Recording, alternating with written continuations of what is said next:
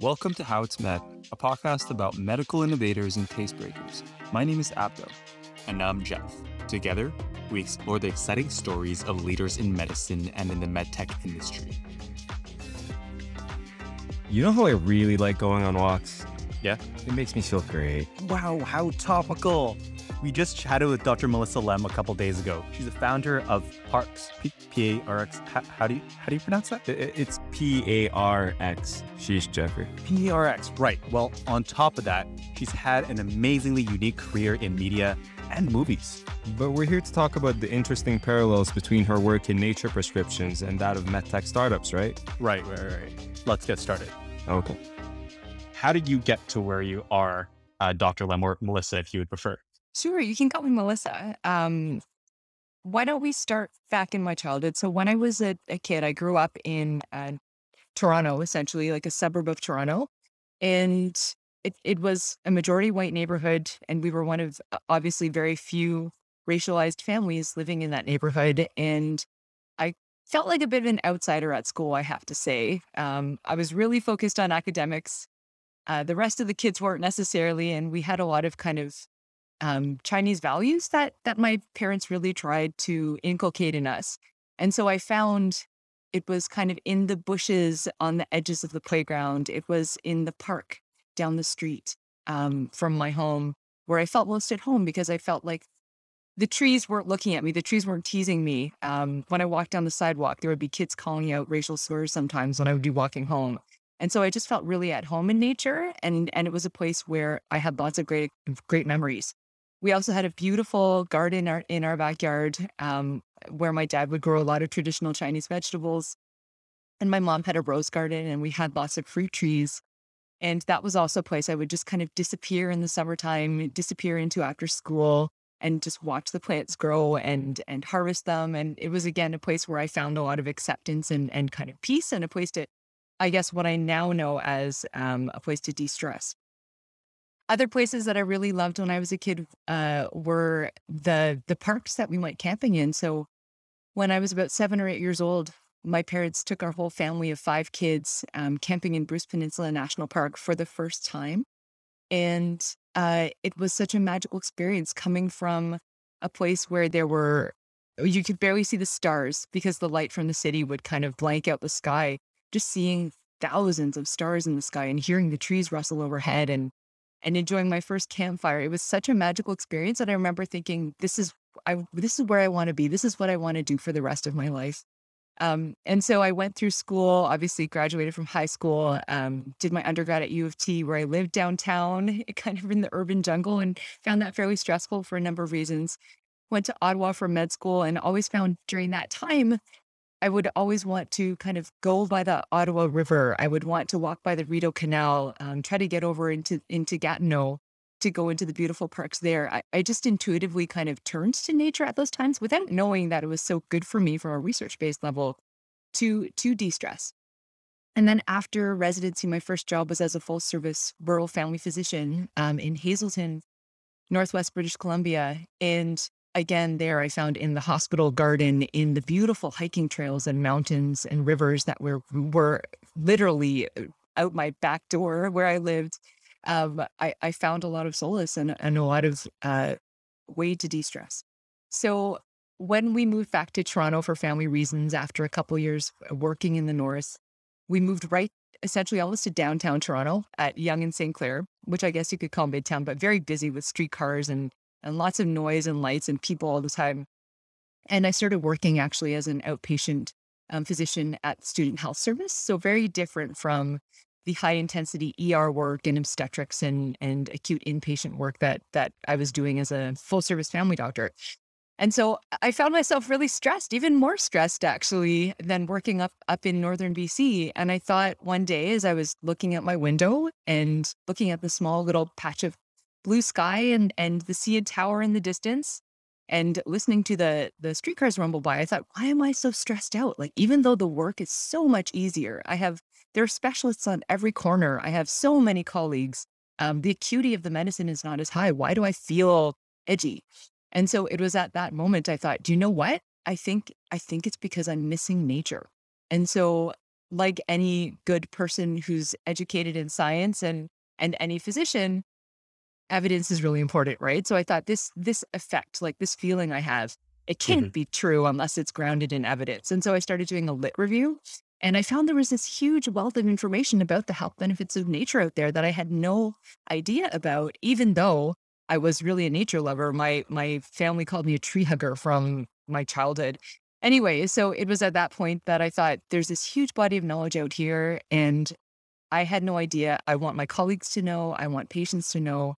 And from that point on, I just decided to make it my mission, basically to to try to connect people to nature and educate society at large and the medical profession about how important nature is for our health.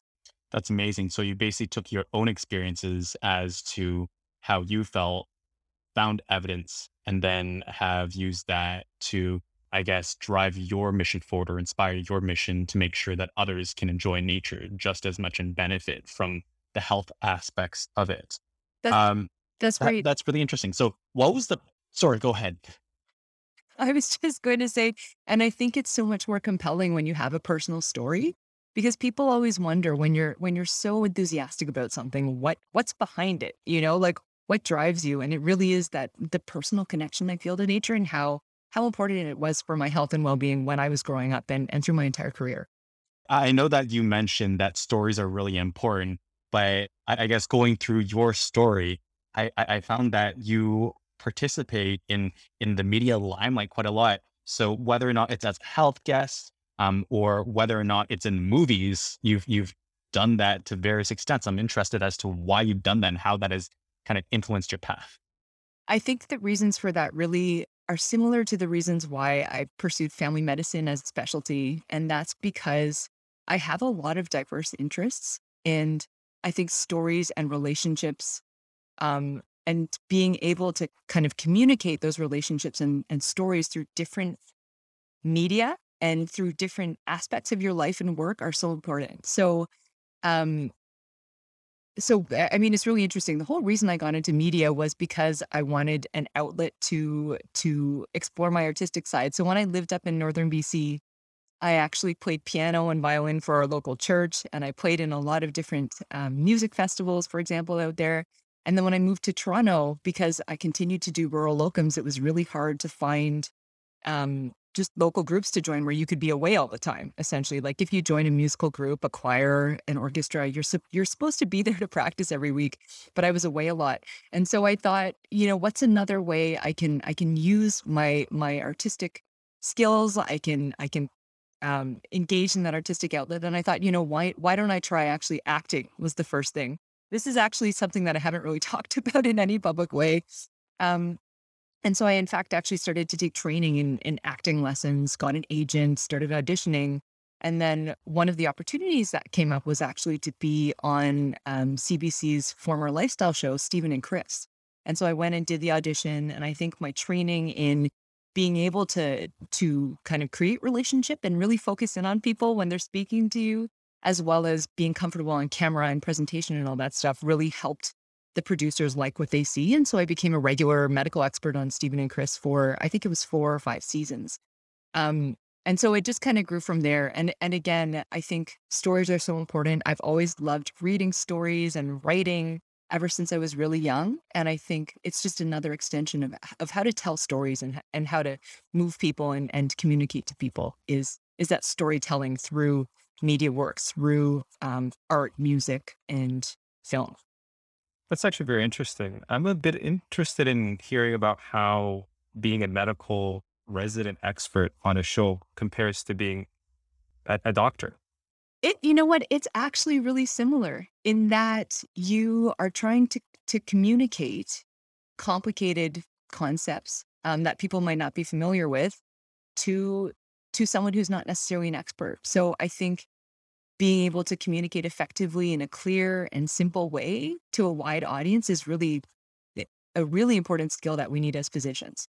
So in a way, I just took what I learned through my medical training um, in terms of how to communicate with patients and then kind of brought in the experience that I had with being on camera and forming a relationship on camera to to the work that I do in the media and it's worked really well and I think I feel like a lot of doctors in fact have those same skills it's just you you need to take that step. You need a little bit of, I guess, courage to take that step. And also, you know, you might not be interested in being in the media, but I think doctors can be extremely effective spokespeople and communicators in the media because we we've been trained and we practice every day how to communicate with everyday people.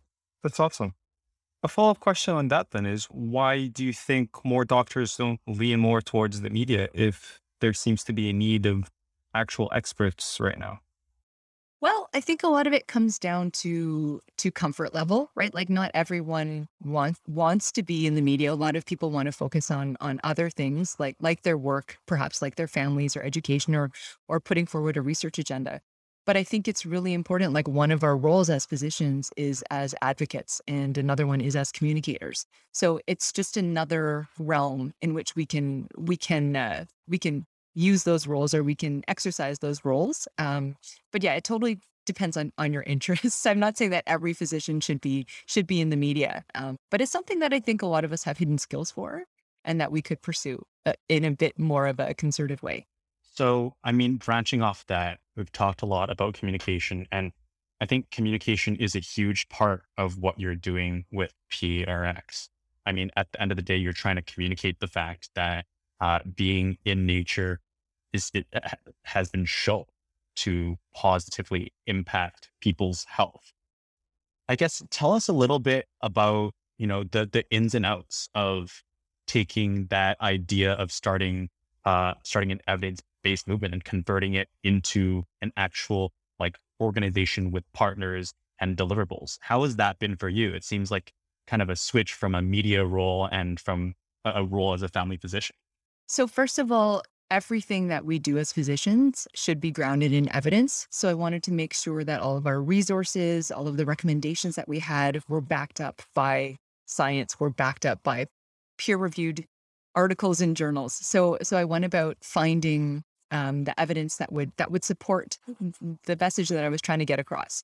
So once I felt like I was satisfied in terms of the evidence base and the resources that we had, what's really important is moving that evidence into action, right? I think that's where a lot of us get hung up is we have these great ideas, we have these great initiatives, this great research, but then how do we how do we mobilize the public? How do we mobilize the rest of our medical community or even governments to to come along with us? And so something that's really important in today's world, I think, is is having an online presence. So we put a lot of um, we put a lot of uh, resources and time into creating a really I think like elegant and simple um, and and beautiful to look at website that had all of our information embedded in it.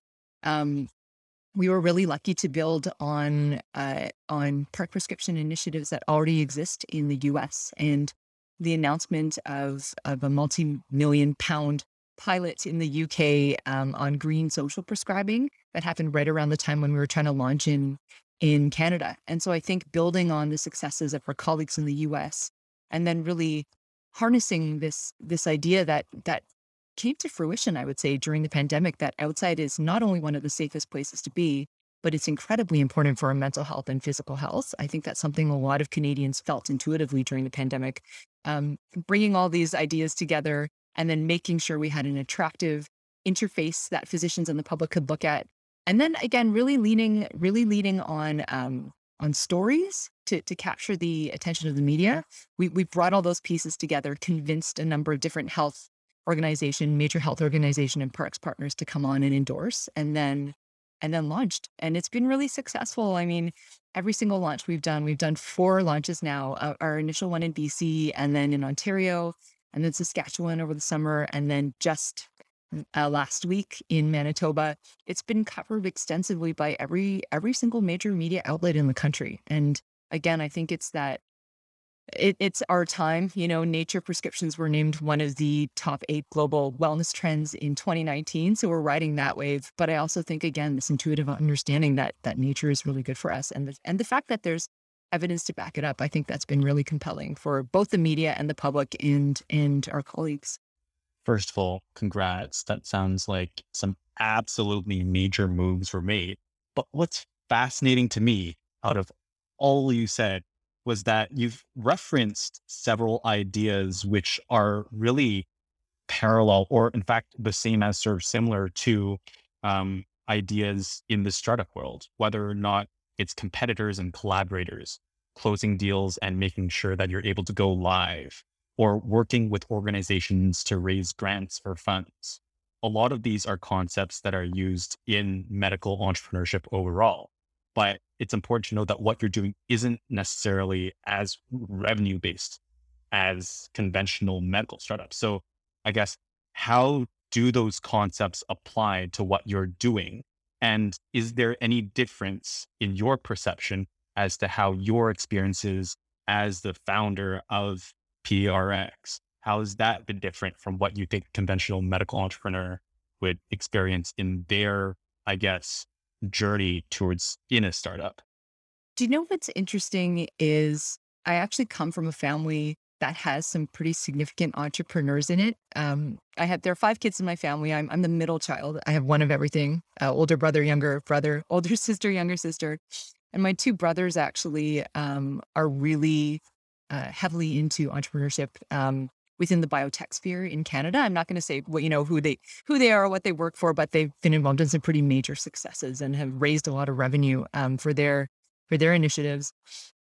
But I think from my perspective, it, it, like I come at this from the idea of what I define as success will will be when I see a culture change within the medical profession, and then when overall, essentially, people are seeing nature as one of the four one as one of the four pillars of health and essential for well being. So when I feel like that message is is is present eh, kind of in general society when i hear lots of my colleagues talking about recommending nature time, that's when I'll feel like I'll be successful. So I've, you know, I've never really been a person who's who's wanted to amass great wealth or like live in a huge house or drive like a luxury car.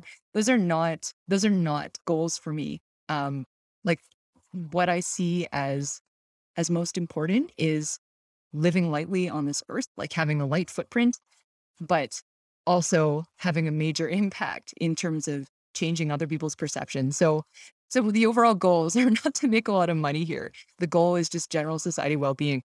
Um, and I'm lucky. I, I totally realize that I'm lucky to work in a profession where, you know, I don't necessarily have to work full time as a family physician to feed my family and to, you know, to, uh, to, to be able to house myself and, and, and live an, an enjoyable lifestyle. Like I'm, I'm lucky that I do have the time to dedicate to this.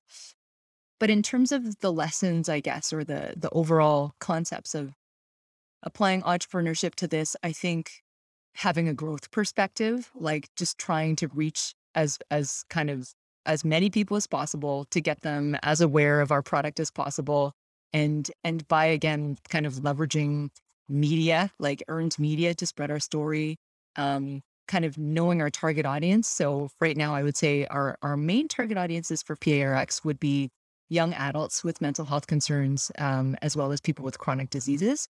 We really tried to define our target audience and kind of gear our resources um, and messaging and communications in in that way.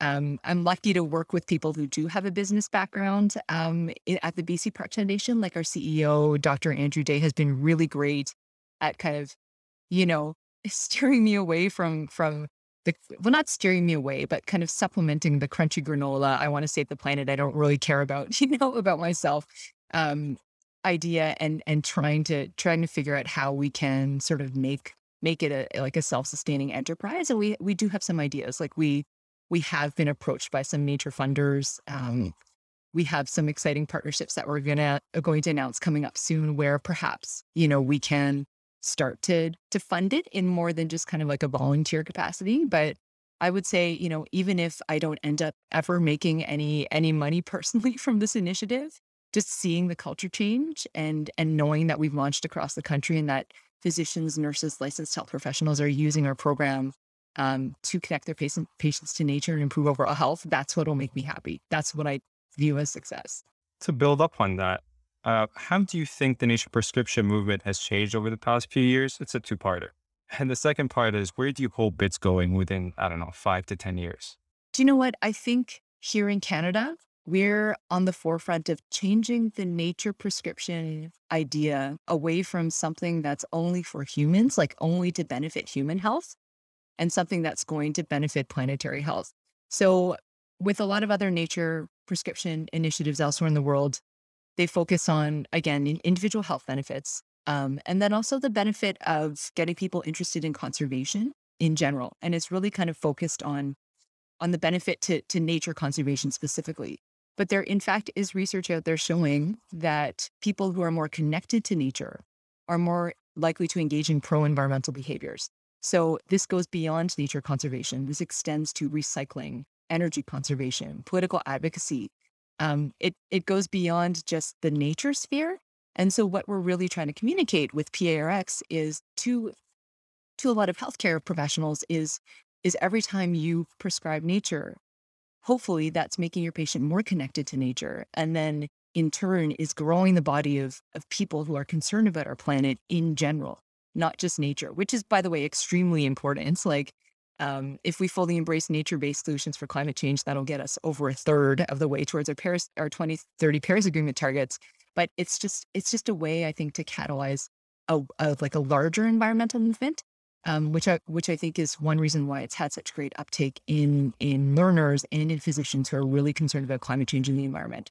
So I think that's I think that's a direction that the nature prescription movement is definitely moving in.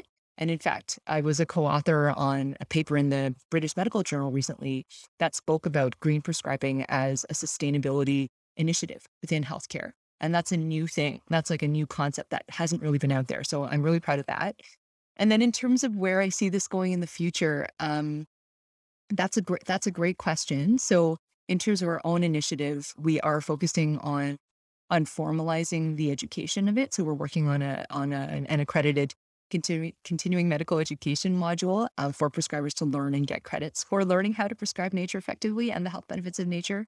And then I think probably there's going to be more of a, a technology aspect to to this whole initiative, which is kind of funny because you think about it, we want people outside in nature and connecting to nature. We don't want them looking at their smartphones.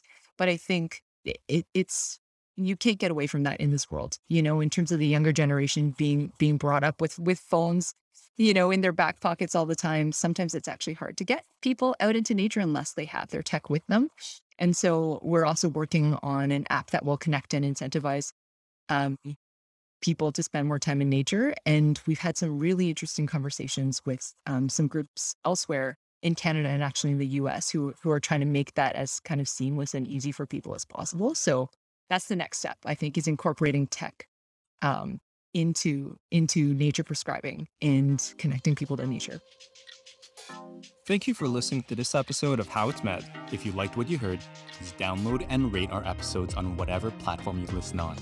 Also, if you have any feedback on what you just heard, we'd love to hear it wherever you listen to or on our website, howitsmed.com. That way, we can create better content that suits you. Till next time, bye bye.